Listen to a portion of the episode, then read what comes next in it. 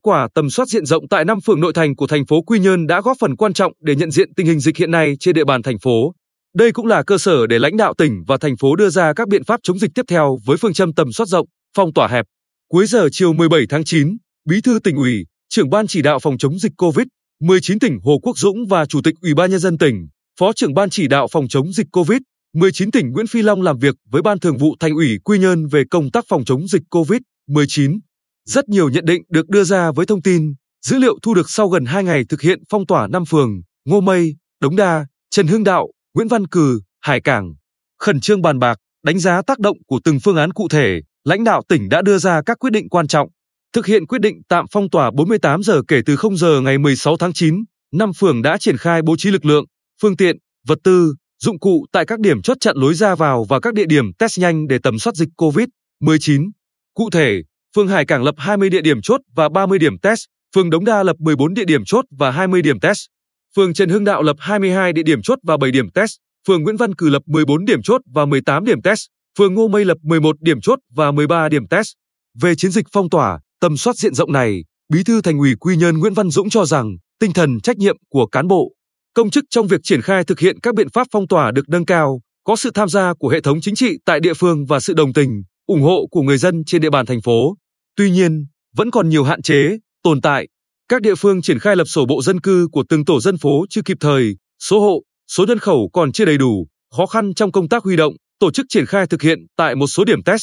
Việc thiết lập một số chốt chặn lối ra vào tại một số vị trí còn chưa phù hợp, trong đó có đơn vị lập chốt tại những luồng xanh gây khó khăn cho việc đi lại của một số phương tiện tham gia giao thông. Ông Dũng thẳng thắn thừa nhận, đáng chú ý, việc bố trí các điểm test nhanh tại các khu phố chưa hợp lý, một số nơi quá chật chội, tập trung đông người vào một điểm test. Tại một số điểm người hướng dẫn sắp xếp vị trí ngồi còn chưa thường xuyên, liên tục. Bên cạnh đó, vai trò chỉ đạo, lãnh đạo của một số cấp ủy đảng, chính quyền chưa quyết liệt, chưa thường xuyên xuống từng địa bàn để nắm tình hình cụ thể để chỉ đạo, đôn đốc, sắp xếp, điều phối lực lượng làm nhiệm vụ một cách phù hợp, kịp thời. Một số tổ COVID-19 cộng đồng hoạt động hiệu quả chưa cao, còn mang tính chất hình thức, phong trào. Theo Giám đốc Sở Y tế Lê Quang Hùng, kế hoạch tầm soát lần này ở thành phố Quy Nhơn có quy mô lớn với trên 80.000 nhân khẩu, vừa test nhanh vừa xét nghiệm PCR nên khâu triển khai rất áp lực. Ông Hùng cho biết, ngày đầu thực hiện đã thiếu nhân lực để nhập liệu, test xong mà không cập nhật được số liệu nên khâu tổng hợp, phân tích gặp khó khăn. Kết quả tầm soát trên diện rộng tại 5 phường nội thành đến chiều 17 tháng 9 đã phát hiện 9 F0,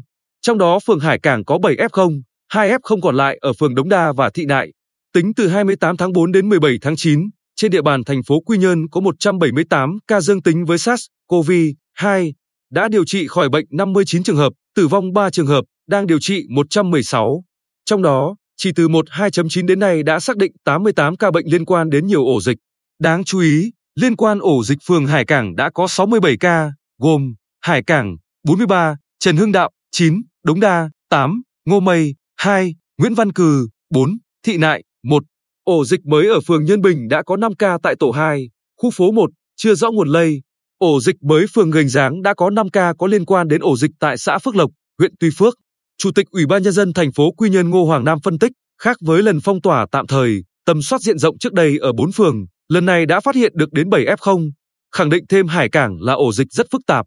Thêm vào đó, không như Ghềnh Ráng và Nhân Bình dân cư rải rác, tại Hải Cảng dân cư sống đậm đặc, nguy cơ lây nhiễm càng cao. Sau khi đánh giá, nhận định tình hình, lãnh đạo tỉnh quyết định 4 phường Đống Đa, Trần Hưng Đạo, Nguyễn Văn Cừ, Ngô Mây sẽ gỡ phong tỏa sau 48 giờ phong tỏa tạm thời để tầm soát diện rộng COVID-19. Riêng phường Hải Cảng sẽ thực hiện giãn cách xã hội theo chỉ thị 16 của chính phủ trong vòng 7 ngày kể từ 0 giờ ngày 18 tháng 9.